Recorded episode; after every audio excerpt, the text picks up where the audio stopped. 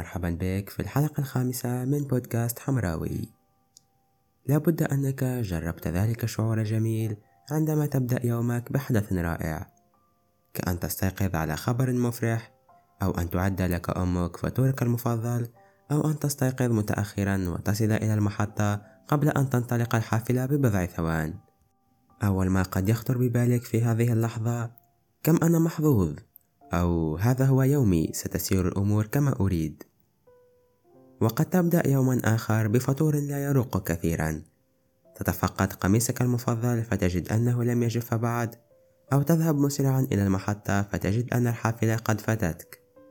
أنا متأكد أنك ستبدأ يومك بجملة يا لحظي أو اليوم ليس يومي في كلتا الحالتين ستظن أن حظك هو السبب وأنه يتحكم في الطريقة التي تفتتح بها يومك.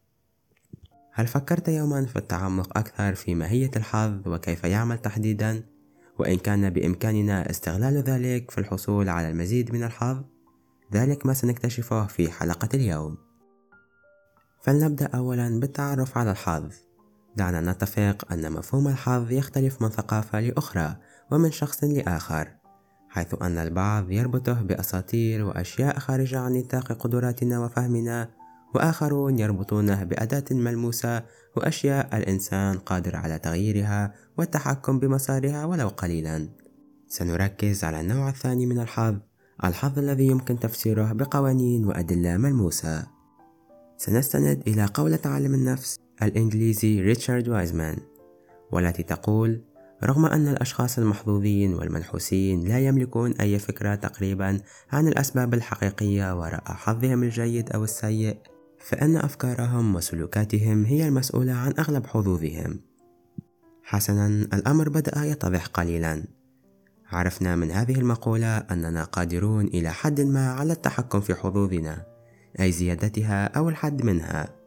لكن كيف ذلك؟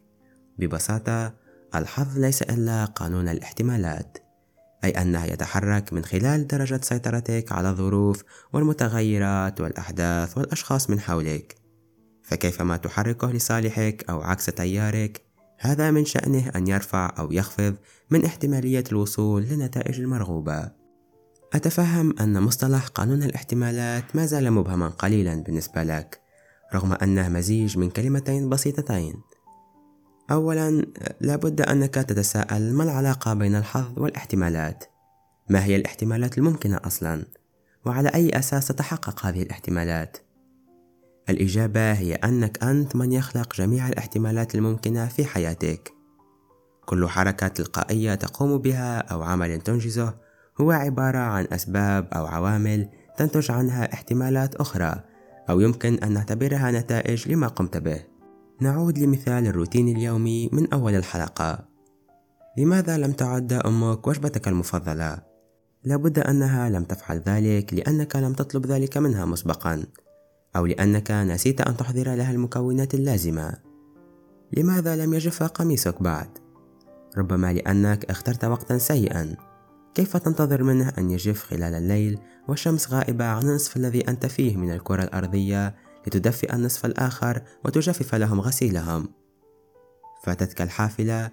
ربما لأنك أضعت الكثير من الوقت في البحث عن قميص آخر أو لأنك تحاول إجبار نفسك لأكل فطور لا تحبه. كل هذه التفاصيل البسيطة تتحكم في حظك بصفة كبيرة وتوجهه اتجاها مختلفا تماما. والرائع أن معظم هذه التفاصيل إذا لم نقل كلها هو ضمن نطاق إمكاناتك. الأمر متروك لك لتحدد الطريقة التي تريد أن تقضي بها حياتك. إما محظوظا متفائلا أو منحوسا متشائما. عليك أن تعرف كيف تصنع حظك بنفسك. وكيف تسيطر على كافة الأمور التي حولك لتحصل على احتمالية عالية للنتائج التي تريدها والتي يسميها البعض بالحظ وأسميها نتائج أعمالك. عليك أن تحرر نفسك من العشوائية أي أن تأخذ بزمام أمور حياتك وتجعل قانون الاحتمالات يعمل لصالحك. طبعا لن أتركك في هذه اللحظة وأنهي الحلقة دون أن أعطيك بعض الخطوات والنصائح العملية لتصنع حظك بنفسك. باختصار السر الذي يلخص كل ما عليك فعله هو الابتعاد عن العشوائية. لا تترك أي شيء للصدفة. ما هي فرصة أن تكون الصدفة إلى جانبك؟ إذا ركزت في الأمر ومحوت من ذهنك تلك الفكرة الوردية أنك ستحقق كل ما تريده دون أي مجهود. ستتأكد أن حظوظك في هذه الحالة تكاد تكون معدومة. لكن فلنفترض مثلا أنك تريد أن تنجح في مجال معين كأن تفتح متجرك الخاص مثلا أو تبيع منتجاتك على الإنترنت. أنت مخير بين شيئين إما أن تنتظر أن تعترض صفحتك حريفا محتملا عن طريق المصادفة ويفكر في شراء أحد منتجاتك ومن الواضح أنها نسبة ضئيلة جدا لكن لديك خيار آخر. تخيل أن تضع استراتيجية بيع محكمة. تقوم بدراسة معمقة للسوق تختار منتجات رابحة أي مطلوبة وتحل مشكلة لدى الناس ثم تركز مع أشخاص آخرين ناجحين في المجال أو كما يدعوهم البعض بالمحظوظين وتقوم بالتدقيق في سيرهم الذاتية خطاباتهم تصريحاتهم وكيف تمكنوا من فعلها. تتوصل إلى أن التسويق والاستهداف الدقيق لفئة مهتمة بما تقدمه سيزيد من فرص بيعك.